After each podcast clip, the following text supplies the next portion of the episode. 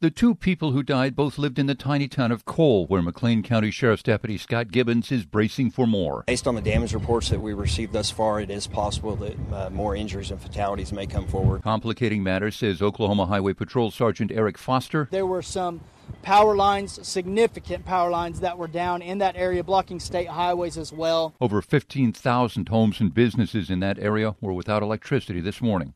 Jim Ryan, ABC News.